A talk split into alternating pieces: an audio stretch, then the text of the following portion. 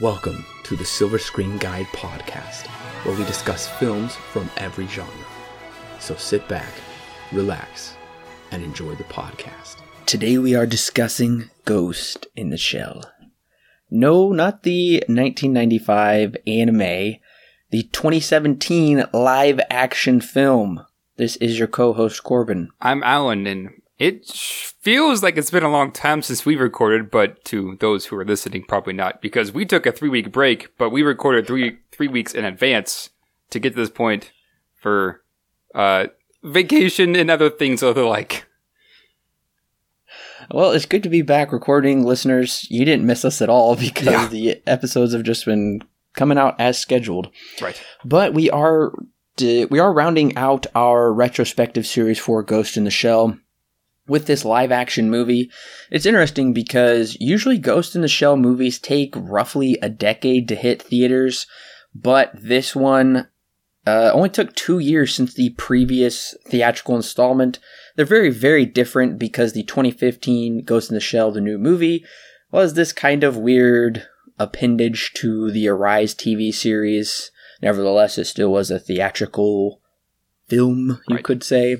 But this one is a big budget Hollywood movie with at least one big name attached to it. Yeah, about one big name. Uh, one name that ended up stirring some controversy. We'll get into that in a sec. But yeah, Scarlett Johansson, or nicknamed ScarJo, uh, yes. was brought on. It, I heard that it was originally going to be well, they were thinking about bringing in Margot Robbie, but then she chose Suicide Squad instead. Uh, I, I don't know if that was I don't know if that was a good choice or a bad choice. I, I don't know. Well, I know that it made more money than this, so maybe a good choice well, in terms of financial go. gain, but not necessarily well, in terms of quality. I guess we'll find out. I mean, who was just nominated for the Academy Award? That's true. oh, I don't like that statement. well, Ghost in the Shell came out March 31st, 2017. It is it was directed by Rupert Sanders, and this is actually his second major motion picture. His first was Snow White and the Huntsman. Oh, so, of yeah. course, you give him Ghost in the Shell, I guess, for the second movie. Right. Yeah, that's always a good idea. Yeah. Anyways, this movie, I guess technically they pared it down to they gave three people the writing credits. This movie was written by a bunch of people, but I guess technically it was written by Jamie Moss, William Wheeler, who I believe has worked on Ray Donovan, the TV show, Lego Ninjago movie, the Disney movie Queen of Katwe. Uh, okay. Also, Ehren Kruger, who did Scream 3, The Ring, hmm. Ring 2, Brothers Grimm, Transformers 2 through 4, and the new Tim Burton movie, Dumbo. Interesting. I don't understand why some people get to write certain movies. Like I don't just, either. I don't either. I yeah, like you were saying, there's a bunch of people on this. I think I think one of the I think it was the the one of these screenplay writers or the screenplay screenplay writers said that there was like six or seven people that they were thinking about to help write this movie. There were a lot of writers that went through, and only about a handful of them got the writing credit, of course. But yeah, this went through quite a number of writers before settling on whoever we got at the end. We don't have any writers that were really associated with the anime or with the manga. I don't really understand that choice. I know uh, Mamoru Oshii, the director, they did bring him in for a little bit just to kind of get his thoughts on what they were doing, and he was really hunky dory about it. He said, I think Scarlett Johansson is doing awesome. And I told Rupert Sanders, don't worry about my movie because it's just amazing and super beloved. You just do your own thing. And he was really right. cool about it. Right. Yeah. I mean, it's kind of nice that the director just essentially gave up his property and said, yeah, you do what you need to do with it, what you feel is right for it to go, whichever way it needs to go. And don't worry about what my thoughts are. Essentially, he just is telling him, yeah, do what you need to do. And that's quite an interesting thing for a director of a, yeah, as you said, a beloved, at least one, maybe two movies, uh, at least the first one would say something like that when he's had such a cultural impact with at least the first one, which is kind of nuts. The movie stars Scarlett Johansson, Pilou Asbæk, Beat Takeshi Kitano, Juliette Binoche, Michael Pitt, Chin Han, and Peter Ferdinando. Yeah, so safe to say that really Scarlett Johansson is the only recognizable name, at least to an American audience. I'm not entirely sure how popular the rest of these guys are, but yeah, Scarlett Johansson is definitely the biggest name here. I honestly feel like I've seen Juliette Binoche in something, and I think it's Chin Han. He is the bad guy for kind of the first act of The Dark Knight that he deals okay. with it in Hong Kong. Gotcha. Okay. That's right. Yeah, I forgot about him. Yeah, he uh, he's in a number of American films. Uh, he's in quite a quite a few. Dark Knight, as you just said, is one of the big ones that he's been in. He's been in quite a number of more, not necessarily lead roles, but like definitely secondary roles. The I did want to mention the music is done by Lorne Balfe because the music was quite influential in the original movie. Right. We'll talk about what we think of the score for this one. But I, I mean, Lorne Balfe, he's done a lot of TV shows. He did the score for the video game Beyond Two Souls. I think this is the first time we've ever discussed someone's score that has also scored a video game. Yeah, uh, you. I mean, there are. It's not uncommon for pretty big name directors to go on and do uh, and score a video game. Hans Zimmer did Modern Warfare. I know at least he did two, at least the main theme. Uh, and then there are a number of directors that do end up doing video game music. So that's not very uncommon. We just don't ever talk about it because at least this far, there hasn't really been a video game that we've really needed to mention the score that we've reviewed. I didn't know that. That's interesting. Yeah. It's not, you don't really necessarily notice it, but it is a thing. I should also note Lorne Balfe was not the only composer for this soundtrack. Also, Clint Mansell he did oh. he did some more oh. famous things. He did Black Swan, Requiem for a Dream, and the Matthew McConaughey movie Sahara. Oh yeah, I have seen two of the three of those that you've, that you've talked about. Uh, yes, he does a great job in Requiem for a Dream. Um, I wouldn't can't necessarily say the same thing for Sahara, Sahara but he's yeah. a he's a pretty good composer if you get him in the right context. Um, from what I've heard, did not everything of his I would consider to be very good, but in the right context, he does very good. Like Requiem for a Dream is great. He does a really he does a really good job with that. I think that may be his first project. I couldn't understand why this movie needed two composers. I know in one of our previous uh, reviews, I think it's no, it might be the most recent review actually up right now uh, as the, of this recording for Halloween H two O they a guy did the whole composition for the movie. They didn't like it really, so they pretty much brought somebody in to right, right. basically change all of it. I don't think this is the case with this movie. I just you usually don't see you see you can see multiple writers, even sometimes two directors, but usually not two composers. Right. Now I do know that Hans Zimmer has multiple times done projects with one or more compo one at least one composer. He did it with Blade Runner 2049, that was him and, oh, I forget his name currently, but, oh, Matthew Wallfisch, that's his name. He hmm. did, they co-wrote their score together. Uh, Dark Knight, he brought in, I think it's Harry Gregson Williams, but don't quote me on that. Either that or John Powell and also with Dark Knight Rises. So Hans Zimmer is known for kind of collaborating with different composers. But he's really the biggest one that you would see doing it with somebody else. Normally, as you were saying, you don't really see two composers on a project. It is not necessarily uncommon, but it's not something that you see all the time. Mm-hmm. Also, the cinematographer is uh, Jess Hall, who did the beloved movie Transcendence with Johnny Depp. Ah, yes, that classic movie that everyone remembers. And The Spectacular Now, oh, which I can't stand. Honestly. Haven't seen it. I I know I've definitely heard of it, but I haven't seen it. Well, this Ghost in the Shell holds a 6.4 on IMDb.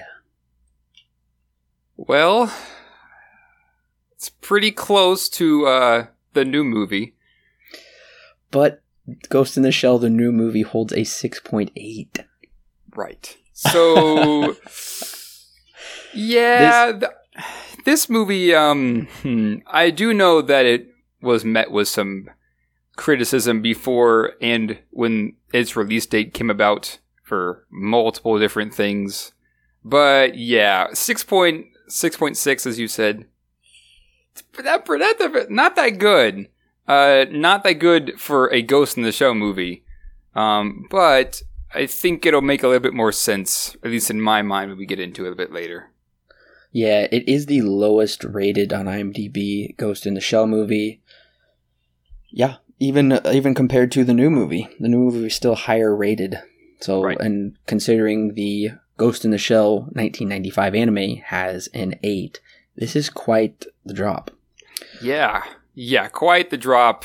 Uh it's it's kind of been like a staircase so far. It's one is the yeah. highest, then two, then the new movie, then the 2017 remake or slash sequel or prequel or whatever. Yeah, it's been a staircase. Can't say for that one movie that we didn't review that's paired with uh, standalone complex, but yeah, they've just kind of gone down in score at the least.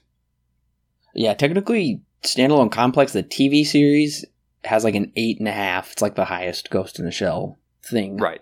Right. The TV shows typically get a very high score compared to their compared to really any movie. So as for audiences for the cinema score, it got a B. So audiences were pretty lukewarm. Maybe yeah. that's being generous. It's it looks like it was just for them at least it was mediocre.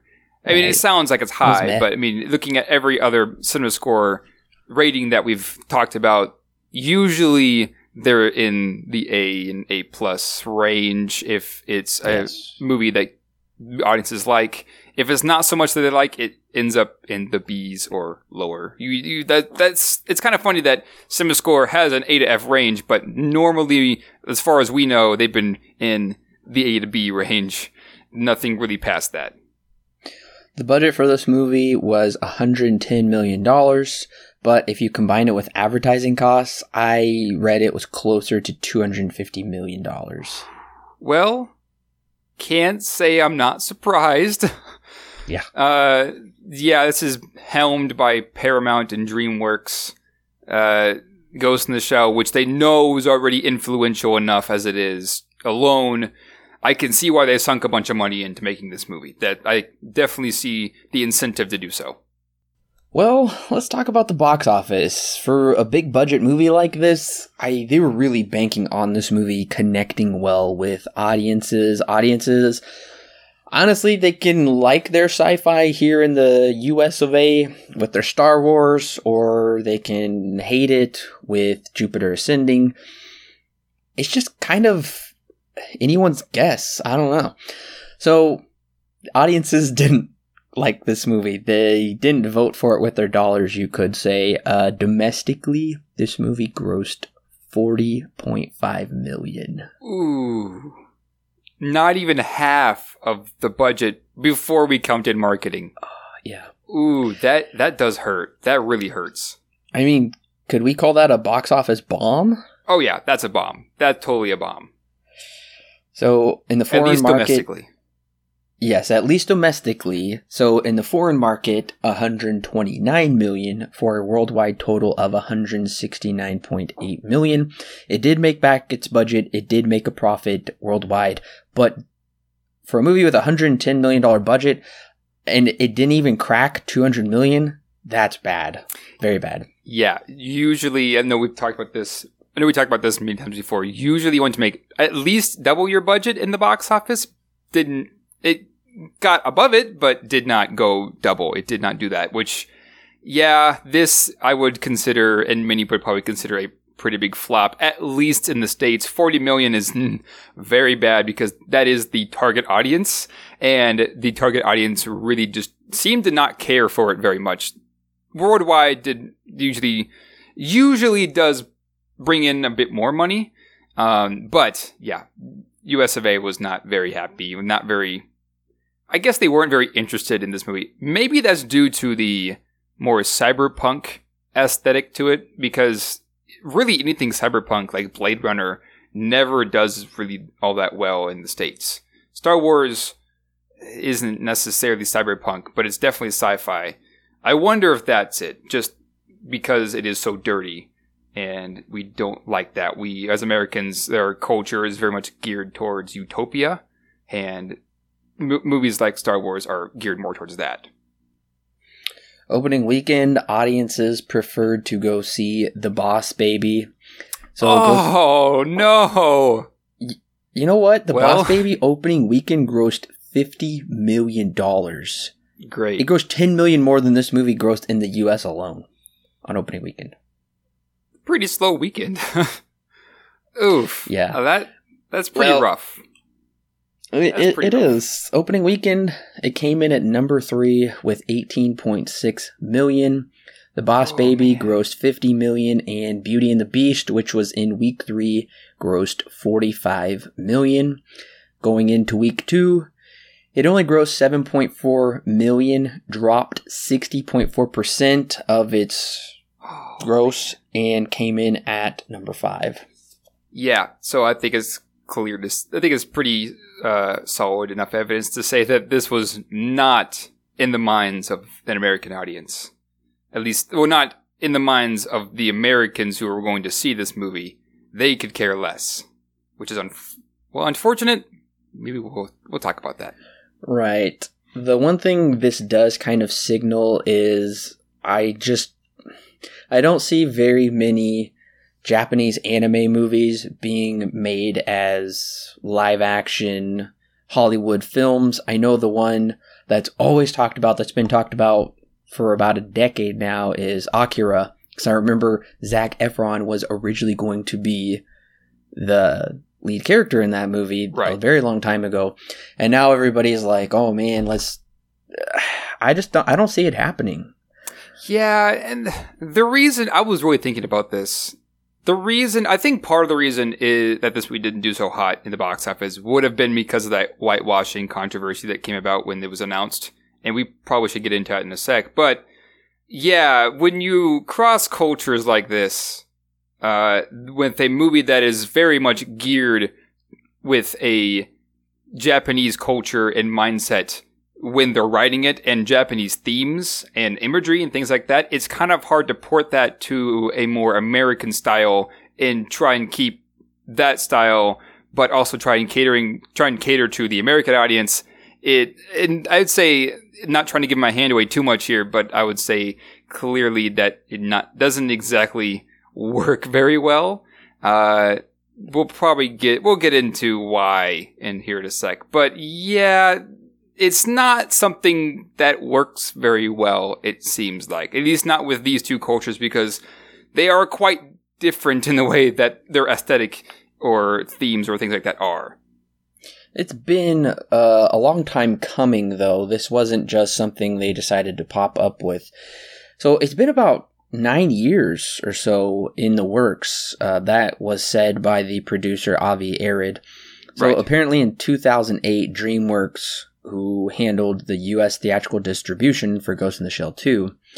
And apparently Steven Spielberg, I I don't know if that is completely uh, true, but I do know the DreamWorks part is true. I don't know what St- uh, Spielberg's involvement with it was, but uh, they did get the rights to adapt the original manga into a live action movie.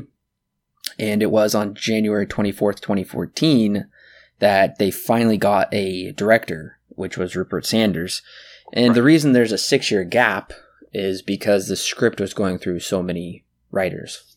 Right. Yeah. Uh, we mentioned this earlier. It went through about six or seven writers before it eventually settled on whoever we have now. So, yeah. And we've talked about this before where the script just kind of gets handed around for a while before it finally gets put into post or pre production and starts actually going somewhere yeah, we've, we've we've talked about this before, and I think one of the Halloween movies. I did find it interesting. A lot of the people uh, watched some behind the scenes special features. A lot of the actors really did try to get themselves into the character, especially the villain Kuze. Said he ate like raw food. He boxed, did Pilates, filled notebooks of backstory that he created for his character. He created paintings of his character to immerse himself in the role. Uh, the guy who played Batou just always kept the manga with him. Uh, they all seem like really friendly people, and I applaud them for really trying to get into their characters. Right. So I, I found that interesting. Yeah, that is interesting. I mean, it doesn't sound like they went full method actor, but yeah, they it's definitely clear that they're trying to embody these characters that have been portrayed before, and they, I think in their minds they were kind of aware, at least with Batou, uh, he was kind. Of, I, I, wouldn't imagine that he was very much aware that he's going to have to fill some pretty big shoes because of the anime that have come before this, or I guess this isn't technically an anime, but before this movie. And you know, from what I got in the special features, everybody involved with this movie was really excited about it and they really did want to try their best to bring the manga to life in a live action way. Rupert Sanders seemed like a really nice, genuine guy and like he was, cause he said he kept the manga with him. He took a lot of still images from all of the movies and looked at those, kept referring back to those. He tried to recreate the world while still doing his own thing. So I do like to hear that this wasn't just a cash grab, and clearly that didn't that didn't work out anyway. So right. uh, I was glad to hear at least there was passion behind this. Right. Yeah. For all we know, it could just be that uh, it was more of a face that was put on. But yeah, I mean, even I can kind of see that it's this isn't necessarily your average run of the mill uh, action flick. There was more thought put into this than what we normally would see from movies like Skyscraper, which I recently saw, or uh, movies like that. Kind of just generic action movies that are there for the sake of enjoyment. This one has a bit more to it. How much more? We'll get into that. But yes, that is interesting to see that at least we have that, which is not necessarily as normal as it probably should be. Now, as for the whole whitewashing controversy, I was never, I, I didn't think it was that big of a deal. And from what I understand, uh, many of those in Japan didn't think it was that big of a deal either. Uh, also, I gotta say, Major in the original anime, I never thought she looked explicitly Japanese to begin with. I mean, a few of the characters, like, oh, clearly, but many of the characters didn't. So that's why I didn't think uh, Scarlett Johansson really looked too off from the one in the anime. Right, yeah, and I'm kind of there with you. It didn't necessarily bother me too much. I guess I was more bothered that we were remaking Ghost in the Shell in America, that was the part that bothered me because I had a feeling that it would end up just a generic action movie. Uh, but that fear aside, before seeing the movie, yeah, this never really bothered me too much. It, it's kind of one of those things where thing that were white folk tend to think that something is racist in when in reality in the person who's being discriminated in terms of the white person's mind is not necessarily so. Because I just find it interesting that Japan was just like, oh, why is this controversial? They were, since it's the one, since we're the ones who are pretty much representing their culture or pulling their works, uh, you would think that they would be the ones that were they were thought they were thinking this is controversial. It was the other way around. We as Americans were like, this is controversial. Uh, and the the J- Japanese were just definitely like, "What are you? What are you crazy? This is not something that we thought was very controversial." That I think is very interesting in and of itself. But yeah, I'm kind of with you. It's kind of silly. I understand, and I would even say that this movie does a pretty good job of even yes, even though our main character, main lead, is primarily white, everything else surrounding this movie is definitely, at the very least, paying respects towards its original uh, culture that comes from. And even from the lips of Mamoru Oshii himself, the director and very influential person for the original Ghost in the Shell, he said that Scarlett Johansson, this is his words, went above and beyond what he could imagine anyways. So that's pretty high praise coming from him. So I think as long as he's cool with it, we should be too. Right. Yeah. So bottom line, it's a bit far fetched I understand. Uh, it's. I mean, I understand why it's a thing. I just don't think that this is necessarily worthy of that kind of a backlash. Because I, we, we grew up in we grew up in a culture right now where this is we're keeping things equal for every race and every kind of person is just on the forefront. Uh, so I understand why it's there. Uh, like I said, there are more there are different things that probably should have our attention turns more turn more towards. Right. Well, are you ready to get into the plot? Yes, I think it's time. All right, listeners, if you have not seen Ghost in the Shell, the 2017 ScarJo version, then go ahead and pause the podcast right now because we will be spoiling the movie here in just a second. Go ahead and run down to your Redbox, your library, your local video store, or streaming service. We live in the 21st century go ahead and watch the movie, come back and hit play, and we will be ready to talk about all of the spoilery details. In the distant future, the line between man and machine is ever blurring. Major Mira Killian is the first of her kind, a human brain in a synthetic body. She is created by Hanka Robotics and contracted as a super soldier for the Department of Defense's Section 9. A terrorist, calling himself Kuze, is assassinating top Hanka scientists one by one. As Major begins to investigate, she learns all of these scientists were involved in Project 2571. I think that's right. Yeah. Once Major and Kuze come face to face, she learns Kuze came before Major in the project, but was discarded, so now he's out to make them pay for destroying his life. Major learns from her handler Dr. Ouelet the truth that the project involved taking human brains and transplanting them into robots. Major, now more confused about her identity than ever, finds that she once was a human named Motoko and that her mom is still alive and believes Motoko to be dead. Major traces the source of her visions. Oh, I'm sorry, I forgot to talk about the vision. So Major's been having visions, by the way, of like a burning house. Right. So, and a cat.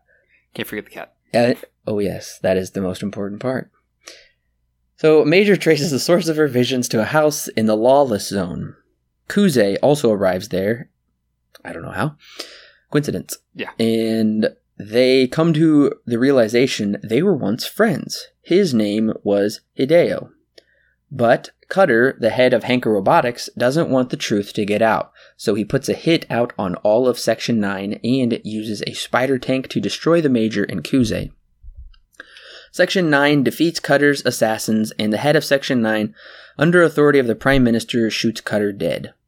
Kuze escapes into the grid, and Major is rescued by Section 9. Major reunites with her mother and sets out to fight crime with Section 9 as credits roll interesting how this plot is very straightforward compared to oh, yeah. the last three that we've talked about.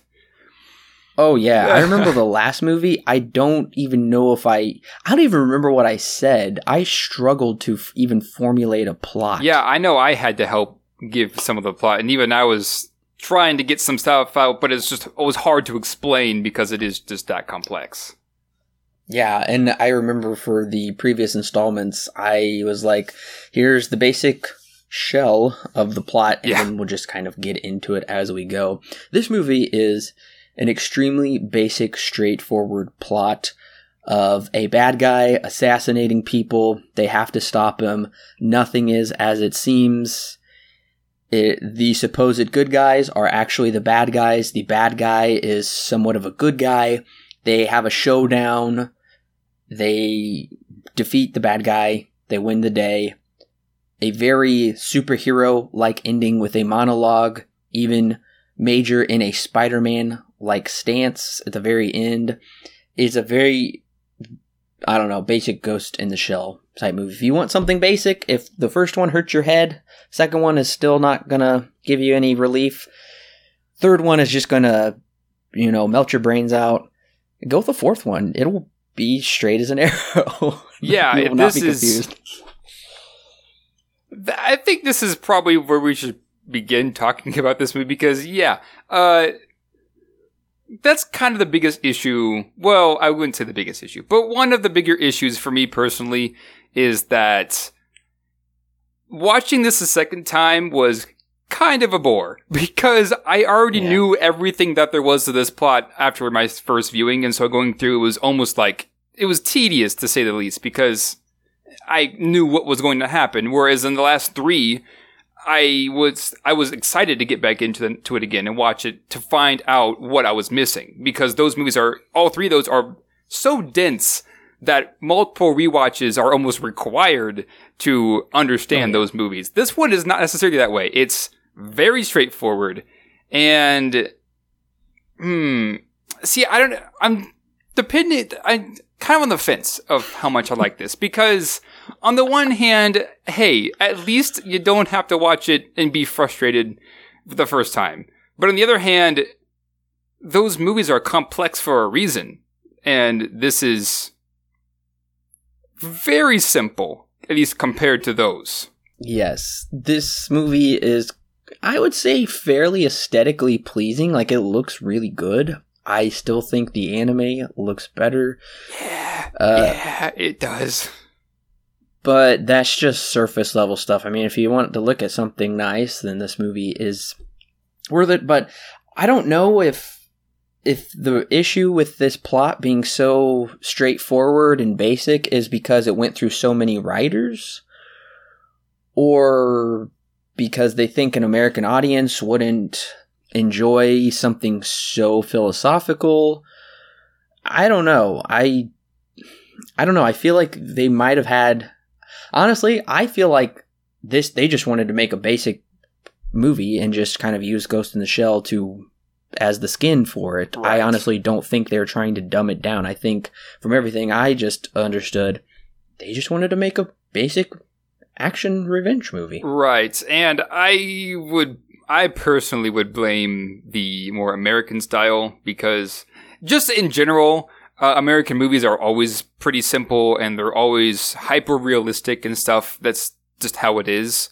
And this, that being that as it may, Ghost in the Shell is not necessarily prepared for that kind of a style change it could be a multiple reasons, like you were saying. It could be the multiple rewrites. It could be the American style. It could be that they wanted, they already had an action movie planned out and they just put Ghost in the Shell skin on top of it. For all we know, it could be all three of those things. And the reason why this doesn't really work very well is because, as I mentioned just a second ago, these movies, the last three that we've reviewed, are pretty complex films. And when you try and dumb it down, you've lost a lot of what makes Ghost in the Shell Ghost in the Shell. Very philosophical, questioning what does it mean to be human, what makes a human, questioning how information and humanity are linked together, things like that. Even the third one, although I would consider this be a bit more on the philosophical end than number three, it at least compensates for its complex plot, where in politics, which is what which is what, which is why I had a bit more fun watching it the second time, is because even though that was confusing, I was able to piece that part together. This one's very simple. It it doesn't need multiple rewatches, and I've said before that I don't need to watch a movie again. Um, I don't need a movie to be rewatchable for me to like it, and I I do think that I'd still stand by that, but being that this is a Ghost in the Shell movie and being very simple, it kind of brings it down for me because I want those movies to be complex. Those are, I find joy in piecing together a puzzle in finding out what those philosophical ideas are in a, in a complex story. Whereas here, those are almost non-existent. They're there, but they're very simple. I do think it has uh, some exciting sequences in this movie. Uh, clearly, they're not very original. They're basically just recreations of what we've already seen in the 95 anime. But I will say, when we first start this movie, I am into it. I'm excited. I do think it could be a little more exciting, but I think it all looks fairly well done. The action and the stunts, the way it's edited, the kind of cool geisha robots, which is also that's taken from Ghost in the Shell standalone complex. And and number two, I would say that as much too. Oh yes, that is that is true, especially when they say uh, "help me." Yeah, help me. Help me and please. then when I think in the same like right after that, the face like opens up and you see the inside of the inside mechanisms of it. That happens in two, like the very beginning. That's that's exactly right. But uh, that kind of didn't pay off. I feel. It was kind I mean, of a thread. Up- they went to that scene in two with the doctor and the cigarette and stuff. They went there right. and then it just dropped completely. Yeah, I was assuming I was like, oh man, so they're kind of. I hadn't seen the first time I saw this movie. This is the sec- second time I've uh, come to this movie. Uh, the first time I saw it, I had not seen Ghost in the Shell 2, so I didn't make the connection there. But that went down a whole plot line. That was the whole plot. And I thought, oh, they might be bringing in a similar element where they are taking kind of young children and trapping them in these bodies. And I mean, they're kind of doing that, I guess. They did kidnap people and do these experiments on them, but that has nothing to do with the geisha robots. Right, yeah. They're very much a plot device in the story, which I think would have been interesting to see them do more stuff. Maybe not the same way that they did in 2, because that one's very centered towards those geisha robots, but it, I think it would have helped if they did more. They're just kind of, they're almost a throwaway idea here. Just kind of like, okay, well, this is in 2, so we have to have it. Okay, now we can move on. Yes, uh, this movie is very much a hodgepodge of ideas from other Ghost in the Shell material because geisha robots trying to take these business people captive is the plot of an episode of Standalone Complex, like I said. And then also in Ghost in the Shell 2, this whole opening scene is meant to mirror the very opening of the original Ghost in the Shell. Also, when she fights the trash truck man in the water. Right. That's also pretty much another recreation. So this movie is fairly much just a combo of other Ghost in the Shell material. Uh, but as for the plot, honestly, I found myself uh, tying back to V for Vendetta, at least the what Wachowski siblings uh, version of the movie. I very much saw Kuze as Guy Fawkes because Guy Fawkes goes in, well. Okay, if you haven't seen V for Vendetta, then you're missing out. Yeah, um, I'm trying not to spoil it here, but basically very similar plot elements and plot threads of killing scientists. He's not really the bad guy, you know, as it would seem. Kind of overthrowing the system, overthrowing the government, a big showdown at the end. So I just couldn't help but realize and think like this is so similar to that, but it's not like that in itself is an original plot really to begin with. Right. This is especially when we get to the scene that so I, am not trying to jump ahead here, but my, I can pinpoint my moment of just wanting to check out and being aggravated, and that was when Major and Kuze come face to face, and honestly, the acting is just bad there. Even from Scarlett Johansson, where she's just like, "What? No, it can't be true." Yeah. Just that whole scene of nothing, everything is a lie, nothing is as it seems. I'm like, that is so unoriginal and boring.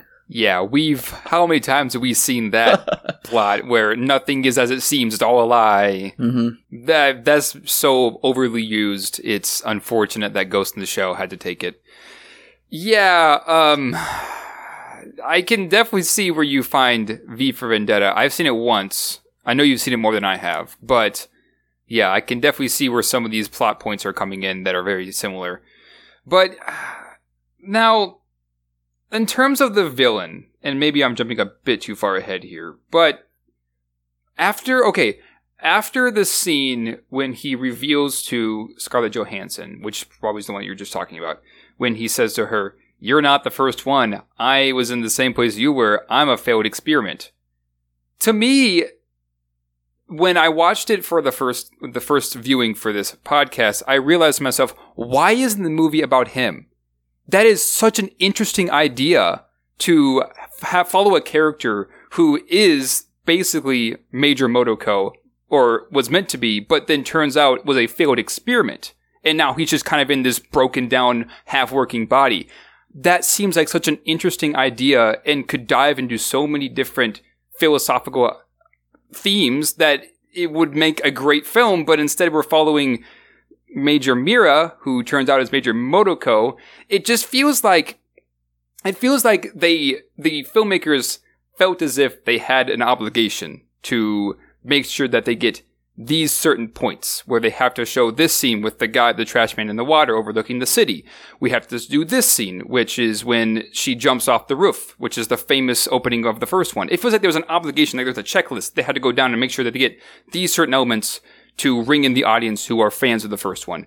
And one of those is bringing in Motoko, which ends up being more of a red herring, more or less. She comes in later and isn't necessarily Motoko, but regardless, to me, the villain Kira, who isn't even in this very much, is far more interesting than I would say anything that's in this movie. And for some reason, we get hardly any screen time with him. Yeah, I would agree with you as well. And it is unfortunate we don't get much with him because, from what the actor said, he created a lot of backstory for the character for himself and really that's not translated onto the screen yeah. he just kind of has to operate within the script which is extremely generic especially in this revelation scene all we really know is they're kind of these runaway type kids they just want to be free from their parent they want to live in the lawless zone and have fun and just I don't know, be these vagabonds or something, and they're just taken away to be experimented upon. It's interesting. It's like we said, it's still not wholly original. Uh, but I did find it interesting that, according to the special features on the disc, the Kuze character is a combination between the Puppet Master from the first movie, the Laughing Man from Standalone Complex, and a character named Kuze from Standalone Complex 2. Hmm. And they showed footage of all of them. So it's, I mean, those are all incredible characters, but I just feel like we don't get that should be an epic character, and I just think from what we get, we don't get that right on the screen. Right. And you know this phrase, the movie is only as good as the villain. There is really hardly any villain here. I would just say in general, we the villain here is very confusing. The oh, I guess I should probably say the antagonist of the story is kind of jumps all over the place because at first we think it's Kuze, and then when we, they meet, turns out no, he's actually a good guy, and then turns out that the bad guy is actually the doctor, who I would, who I would now claim as Doctor Exposition, because really the only thing she does is just spew exposition. And then turns out, oh, it wasn't her fault. It was this other guy's fault. The same, I forget his name, but there's a guy who wants to bring down Section 9. At least in this certain area of the movie, the antagonist just kind of jumps all over the place and it reaches a guy that I could care less about. He's not an interesting character in the slightest compared to Kuze, who, even if he ended up being the villain of the whole story, it would have made it so much better. But we only spend, I would say, maybe seven minutes with him on screen. And that's kind of being gracious with it. It's, it feels like their intentions, like I said, were more towards a checklist than they were telling a compelling story. Yes. Uh, speaking of that doctor, I really did get annoyed with her character. I just felt her acting, her line delivery was just fairly bland. And I think that just kind of goes to everybody. It's just kind of bland in this movie. Um, I, I do think everybody is trying their best. Everybody seemed very excited to be a part of this, but there's just not a whole lot of uh, meat to chew on here. Yeah. I mean, they're trying to capture the style, which is always pretty monotone uh, of Ghost mm-hmm. in the mm-hmm. Shell, but as you were saying, it doesn't really give them enough time, enough to act with and show off that they are good actors or actresses. It just is kind of monotone. What did you think of Batou? Parts of me are wondering why he's even in this movie because I understand his importance, but I don't feel like he's absolutely necessary. Because it's okay, it is interesting. We get the dog back, we get Gabriel back here, and they do kind of push that further, but for all I know, it could be in something else that's in Ghost in the Shell with so with with the cat, as we kind of mentioned earlier with the dreams, because Batou is very much is very much focused in linked towards the dog Gabriel, which is like this old beagle. And as we talked about in Ghost in the Shell 2 Innocence, that Beagle is more or less a representation of reality. And they do talk about real, fake versus reality versus fantasy in this movie a number of times. Which is interesting because then Motoko slash Mira is more is more of an image towards a cat, which I think is just interesting. But yeah, I wish he did more. He just kind of feels like he's there for the story, not just there because he's needed. Yeah, I think he looks okay. I feel like they could have got maybe somebody to look a little closer to him. Right. I don't think his eyes look as good as they could have. Yeah, they look a bit smaller than they should. It's a little odd. Yeah. And yeah, he kind of just just like with everybody in this, they're just all kind of background players, I feel. Um even the head of section 9 he is so deadpan with everything uh, no expressions whatsoever. Yeah and the only um, character who speaks japanese for some reason. Yeah i didn't get that either. Um, in the special in the special features he only spoke japanese which makes me think he might not know english. Hmm. but uh, also they brought back in um, i'm drawing a blank on his name but he's been in all of the movies. He was uh, Batou's sidekick oh, in the second one. Togusa. Togusa yeah. was in it also, but they were all just like just background players too. And it's unfortunate too because Major... Togusa was hardly used. If I could pick any of the characters to write out, it would have been Togusa because he does basically nothing in this movie. And being a character who is basically all human, they could have played off of that, but they don't for some reason. And for a story that's focused on human brains being put inside these mechanical bodies, you would think that they would focus more on Togusa's character, who is completely human, but they only serve it as one line, and then that's it. He does hardly anything. He's basically a worthless character in the story. The other thing that does frustrate me, uh, just tying back to the villain here, is this villain clearly is super powerful because he is assassinating everybody. He's getting the best of them. He can hack into anything. He seemingly can do anything. So if he is this powerful, why would they throw him away? Because he doesn't look good or something? I, I don't think that's the case because they're talking about like how he can like transfer bodies or something. Right. I just was thinking about like, wait a minute. So this guy is super powerful, powerful than all of you, and he's a failed experiment. How so? That just bothered me. Right. From what I gathered, they were more or less going for basically He's what Frankenstein. What? Yeah, Frankenstein. They were basically going for whatever Mira turned out to be, uh, except only kind of because then they try to kill her later on. But regardless, he had issues with his brain communicating with the rest of the body, if I remember that right. It ultimately doesn't really matter, except that we know that he is also the same as Mira they gone through the same thing, but he was just a failed experiment. So, correct me if I'm wrong, but in the original Ghost in the Shell, it is briefly hinted at in a dropped line that Major did used to have like a human body or something, or she had a human brain. Is that right? She has pieces of a human brain in her, but she's, for the most part, is a cyborg. Uh, there are small bits of human brain inside of her, I guess, shell, but for the most part, she's basically a cyborg. Okay, I felt like I remembered there being some hint of her having a past life where she possibly was a human or something like that. So I feel like they're just kind of extrapolating on like tiny bits that are just maybe hinted at in the other movies and they're trying to make a story out of it with her family and background and just right. different people. But I, I, mean, honestly, everybody in this is fairly cookie cutter. I feel. Yeah, yeah, which is so unfortunate because these characters, at least in one and two, are just so interesting because of the way. Like in the first one, I pointed out the scene on the boat uh, when she talks about perception, and it's such an interesting idea coming from mostly cyborg and mostly a robot that's for her to say this kind of stuff. Yeah, the here they're pretty flat. They aren't necessarily very dynamic. I would say at least Mira gets something, and Kira or uh, Kuze gets something, I guess. But they're really the only two characters that I would even say go anywhere. Nobody else really does anything. Uh, at least they don't really have much of a character arc. No, they they really don't, and I feel like I just I eventually I just don't care about the arc of this movie anyways.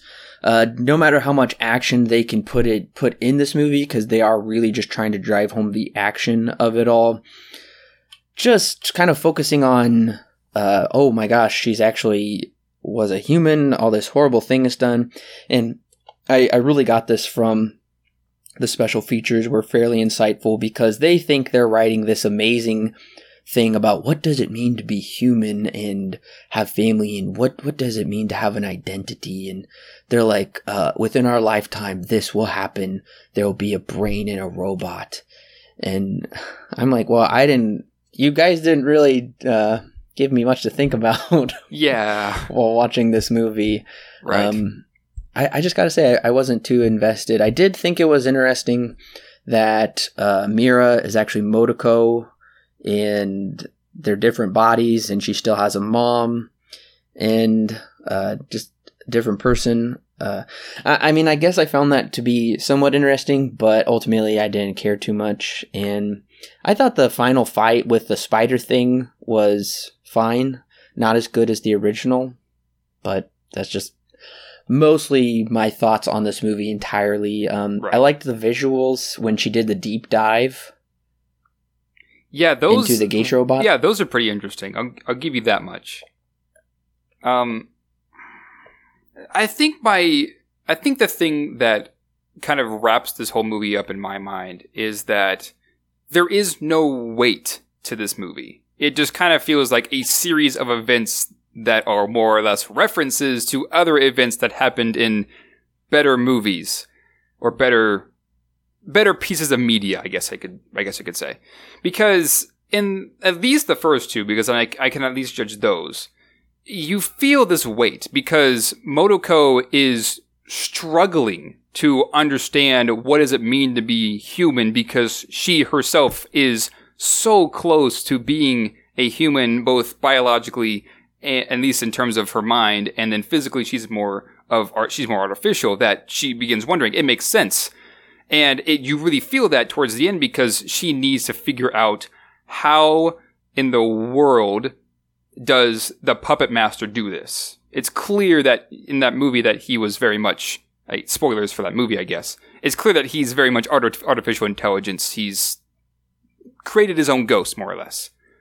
You don't get that here. The, there's it's kind of referenced here and there, but it's you don't get that same weight. It's very streamlined. It's nothing that goes too deep for whatever reason. And that's so unfortunate because I think that if they had done it right, this could have been a really good movie, but instead we get this Americanized utopian view of Ghost in the Shell, which is not what Ghost in the Shell really is when you really think about it, because it is asking those scary questions and diving deeper into this meeting of humanity and focusing deeper in the mind and those Japanese ideals. This doesn't really do that. It's once again very surface level, plays it in plays it very safe, which is something I find myself repeating with this with all these American blockbusters that are coming out.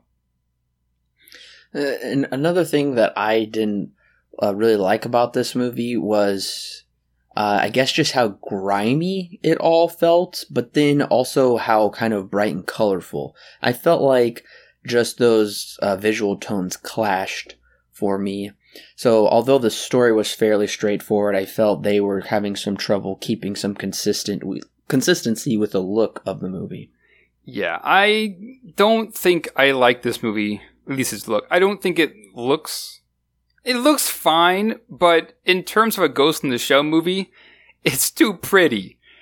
And that's kind of the yes. big problem is that it's too perfect. Once again, utopia, it's just American thing, but it's, it's too perfect. It's not, because okay, I honestly feel that the original anime, which is animated, it's a cartoon more or less, is more realistic and more engaging and than this movie is, which is a live action adaptation with air quotes, than that is. And I find that crazy to say.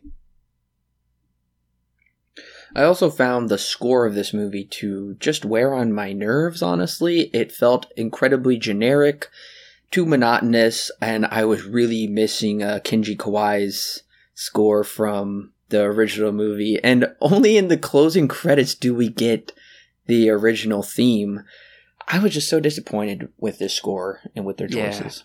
Yeah, yeah this score is not very good. It, I will say at least I'll give it some credit. It doesn't. It isn't as generic as every other score out there, but is not really anything all that special, unfortunately.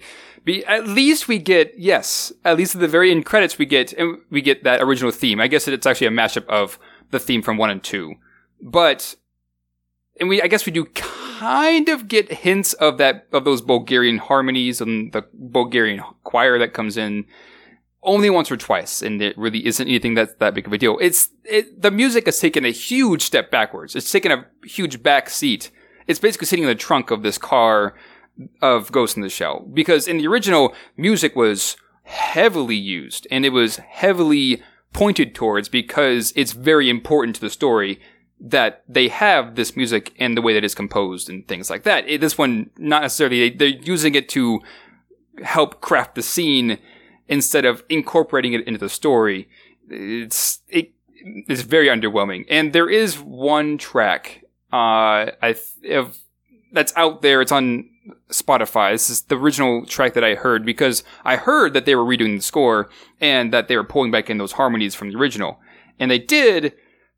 But then the second half of the song goes straight dubstep, and it's to- the, there are two sides to this entire song. It feels really cut in half. It's like two different songs put together. It doesn't work. It's it's very interesting that they chose not to put a heavy emphasis on this on the music when in the original two the the music there was very heavily utilized, like abused almost to a point because it is that important to the story. Well, do you have anything else to say about this movie? honest, I mean, I guess I've kind of already said this, but this movie just kind of feels like a collection of scenes from other Ghost in the Shell properties, and they put it all into a, a movie and put a American glaze over top of it and said, "Ta-da, Ghost in the Shell." It feels like a collection, like you took a bunch of Lego pieces and made your own creation, and it isn't as cool as the one that comes with instructions. It just doesn't feel like it's organic enough for it to be a, a Ghost in the Shell movie. Other than that, I I don't know. So, I think we basically touched on it all. So, yeah, I just don't feel like this movie warrants too much more of our time. Yeah, I, that's kind of the problem, though. There's nothing time. really to talk about, which is so unfortunate. It is unfortunate. This is the end of the retrospective at least so far, I guess maybe we'll come back in 10 years or right. so. Hopefully, OCE comes back. That'd be cool. I like that. Oh, yeah. That'd be awesome. Well, Alan, what is your rating and recommendation for Ghost in the Shell 2017 version? It's kind of funny. Um, my favorite part of this movie was when it ended because we got that really cool mishmash of the two themes from Ghost in the Shell 1 and 2. I did really enjoy that, and that unfortunately is the best part of this movie. Because it has the most weight to it. Everything else here is pretty deadpan. And uh, to be honest, I don't even think that Scarlett Johansson does that great of a job. I think she could have done much better than what she was given, and I've seen her do much better than than this, but I don't feel like she does the greatest here, but at least it isn't that bad. Anyways, the 75% of this movie feels like pieces from other Ghost in the Shell movies. The re- remaining 20% is more cliches, and then the remaining 5% is actually original. It, it doesn't feel like a completely organic story to me. It just kind of, like I said, a collection of pieces. Now, for the record, this does touch on more philosophical elements than 3 does. And for that, I am very grateful that they actually mentioned those things. Unfortunately, I find 3 to be a more interesting story because even though it is more dense and probably to its downfall, it is more interesting because of that. It, I can go back and I can piece together the movie. I tried watching this again and I got about halfway through and I shut it off because I'm like, I know what happens. It, this is just a bore to me. It, it, not one that carries really much of anything. And that's so unfortunate that I have to say because Ghost in the Shell, at least one and two and pieces of three are just so interesting because they are so detailed and so dense that that's what makes them so interesting and so impactful for what audience they're trying to go for. It because of those reasons, that's what makes them classics, at least the first one.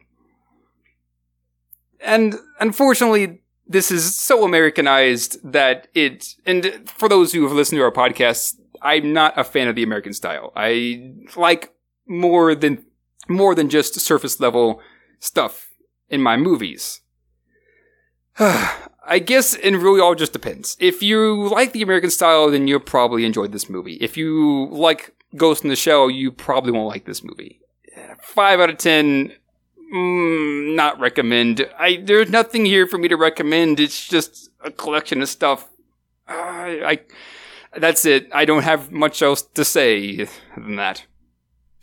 Yeah, Ghost in the Shell is aesthetically pleasing. It touches on some potentially interesting aspects that we really don't explore. This movie is very easy to follow. It's very paint by numbers. Uh, very, very much, you know, A leads to B, B leads to C. You can follow it fairly well. Uh, like I said, everything's pretty generic, pretty cookie cutter. It's got some pretty decent action, some pretty decent choreography with that action. So there are some things to be potentially enjoyed with this movie, but does that warrant sitting through an hour and 46 minute, however long movie it is? Honestly, I don't think so. Uh, you, I think that's, uh, this movie did bad at the box office. It's the lowest rated Ghost in the Shell movie. It makes me either want to watch V for Vendetta or it makes me want to watch Blade Runner. Either of those, it's just trying to be something that it really isn't, uh, and that's very disappointing. It's unfortunate because I do think they could have done a lot better with this movie. But I guess if you just want a basic Ghost in the Shell movie, if the other ones, if you don't want to just sit through something very philosophical and visual, and you just want a more action oriented movie, then this does work on that level. But honestly, I I really thought about this movie, uh, whether I could recommend it or not, because to a point I was going to recommend it, but then I said it's really when it got into that just that arena where it's just all so basic of oh man everything's a lie. What have you been doing? I've, we've just seen this time and again and honestly there's nothing really that sets this movie apart to warrant that plot or uh, just make it an exception to it i guess i should say. So yeah i lined up exactly with what alan thought. I'm gonna go with a 5 out of 10 also and it does come with a mild recommend I don't think this movie is horrible. I don't hate it, so it's not like a strong not recommend or anything. But yeah, ultimately, it's still not a recommend. There's better things for you to go out and watch, and we've named a couple of them in this podcast anyway. But I do want us to rank the movies now that the retrospective has come to a close. Right. So I want to hear your ranking of starting with uh, your most favorite to your least favorite. Yes. Uh, no, I, I can at least give the first two. One and two goes right down the line. One and two. When it comes to the new movie and the 2017 Ghost in the Shell, this is the hardest part because for me, they could go either way. There are things in three that are worse than things in the new one or 2017 version, but there are things in the 2017 version that far outweigh the one from the new movie. And it's really hard. I'm probably gonna have to say that it goes right down the line. One, two, new movie, and then 2017. But those two are so close that it could almost go either way. But I think because I was more willing to return to the third one, or I guess th- to the new movie, I'll have to put that just ever so slightly above 2017. I think you're gonna find my order to be very interesting. Actually. Oh, I'm actually excited to hear about this. So I thought about this a decent amount. And it should be no surprise to everybody that, of course, the 1995 Ghost in the Shell is my number one pick. Clearly, that movie isn't very long. It's basically an hour and 15 minutes, so it's easily rewatchable. There's so much there to begin with. It looks beautiful. Uh, I love it. Yeah, we gave it a, I gave it a really big high recommend. So, what about the second movie in my list? Well, I was debating whether uh, I would actually pick this movie or Ghost in the Shell 2 Innocence. And I think they're on very much opposite ends of the spectrum. I think I, I personally felt Innocence uh, was so philosophical that it just was shoving it in our faces. And it was just way too on the nose because they're literally quoting philosophers. And that was kind of taking me out of the experience where it almost just felt like this you know, philosophy class or brainy quotes or something. Whereas this movie, I could just sit down and enjoy an aesthetically pleasing action movie, whereas I uh, had trouble being pleased with watching the second movie, although it, although I will say it looks better than this movie. The second one does look better. But honestly, I gotta say, I would probably watch this 2017 movie before Ghost in the Shell 2 Innocence. I might have just committed blasphemy, but I can't. Believe- By the way, I have that Blu-ray now. I bought it. I just oh really bought it. Yes. Oh, very nice. So I'll have to very let you nice. borrow it now and make you change your mind. I I do want to give it a second shot, but I just remember being so turned off by it was just it ultimately just became nothing but quoting philosophy and I'm like, okay, you're just messing it up for me. Anyways, so honestly, I'd probably watch the 2017 version second. Then for third, it would be Ghost in the Shell 2 Innocence. And then my final pick would be Ghost in the Shell, the new movie, because that movie is incomprehensible.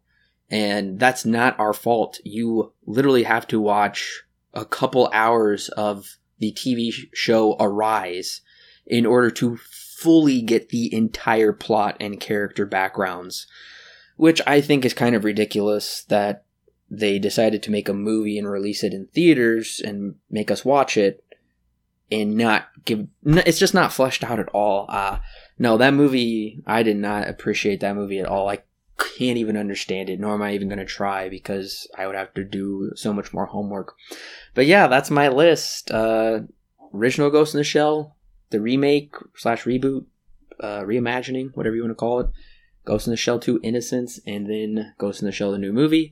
It's kind of funny because out of this whole retrospective, I've only recommended one movie, the very original. I yeah. have given not recommends to the previous three. Yeah, I had the first two recommends for me, and then the third one I was very, very close to giving it a not recommend, but it ultimately got a very mild micro recommend.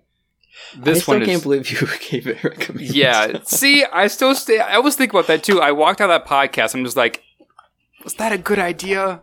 And then I watched this one and I said, yes, it was a good idea because this movie's better. But oh, only by the way. And I think that that kind of goes to show that we just haven't seen the TV show. So there's more to the TV show that leads into this movie that could make potentially make it better. Anyways, yeah. Well, that wraps it up for our Ghost in the Shell retrospective series. So unfortunate that we ended up it, this movie. It is. Well, it's like Alan said to begin with. This movie was just, well, not just this movie, but the whole series. Personally, I felt was just a ladder, just or or a staircase. It just kept going down, down, down.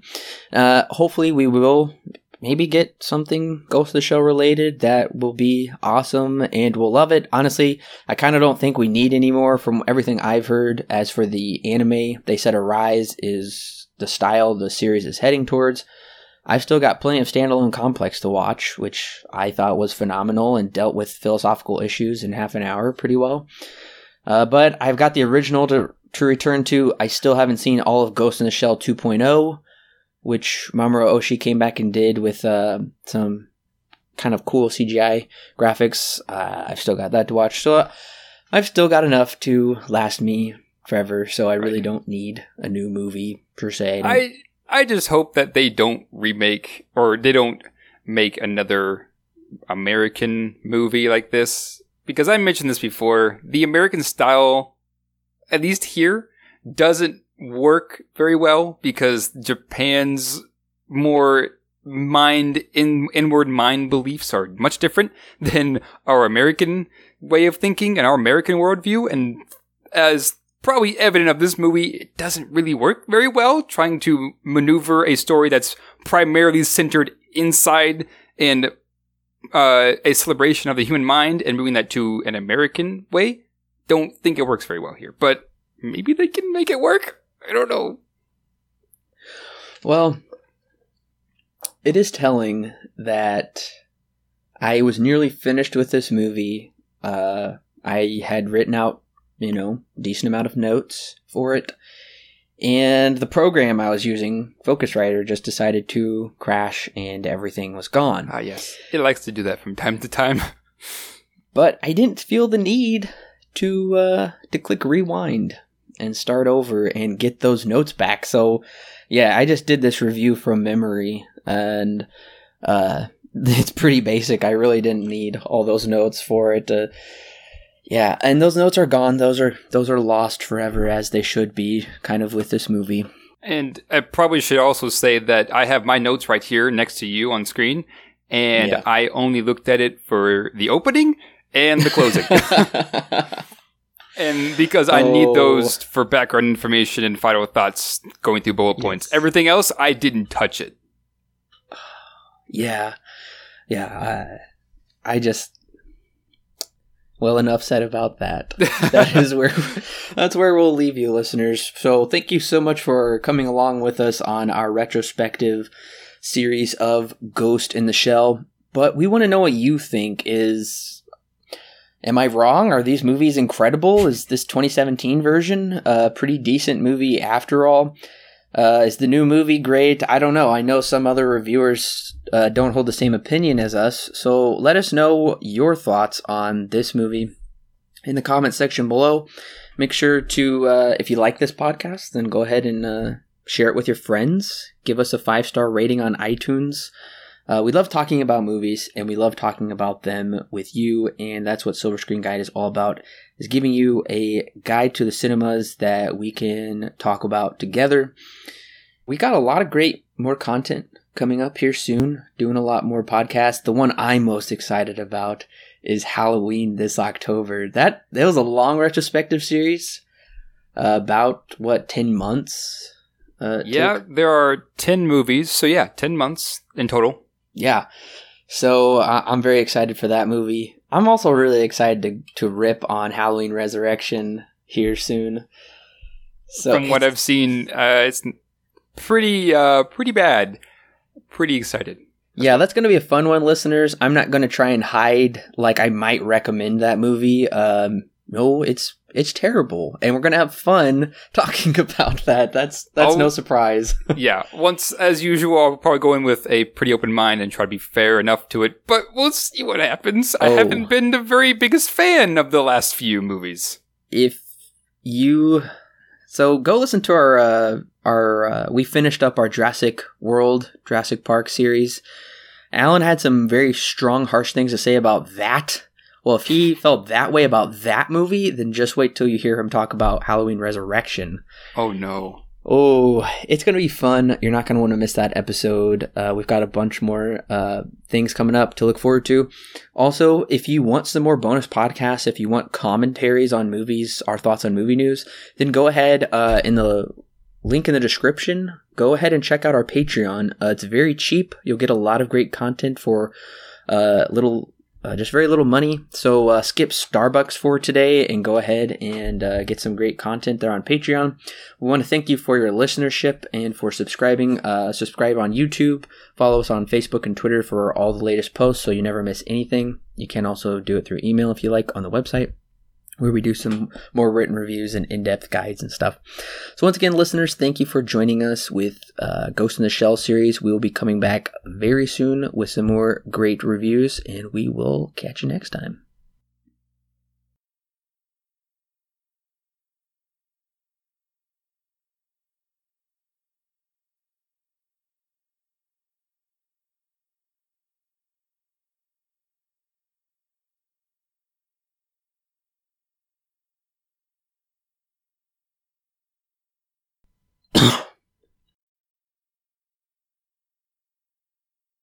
Ghost in the Smell. That's what this movie should be called. Ghost in the Smell.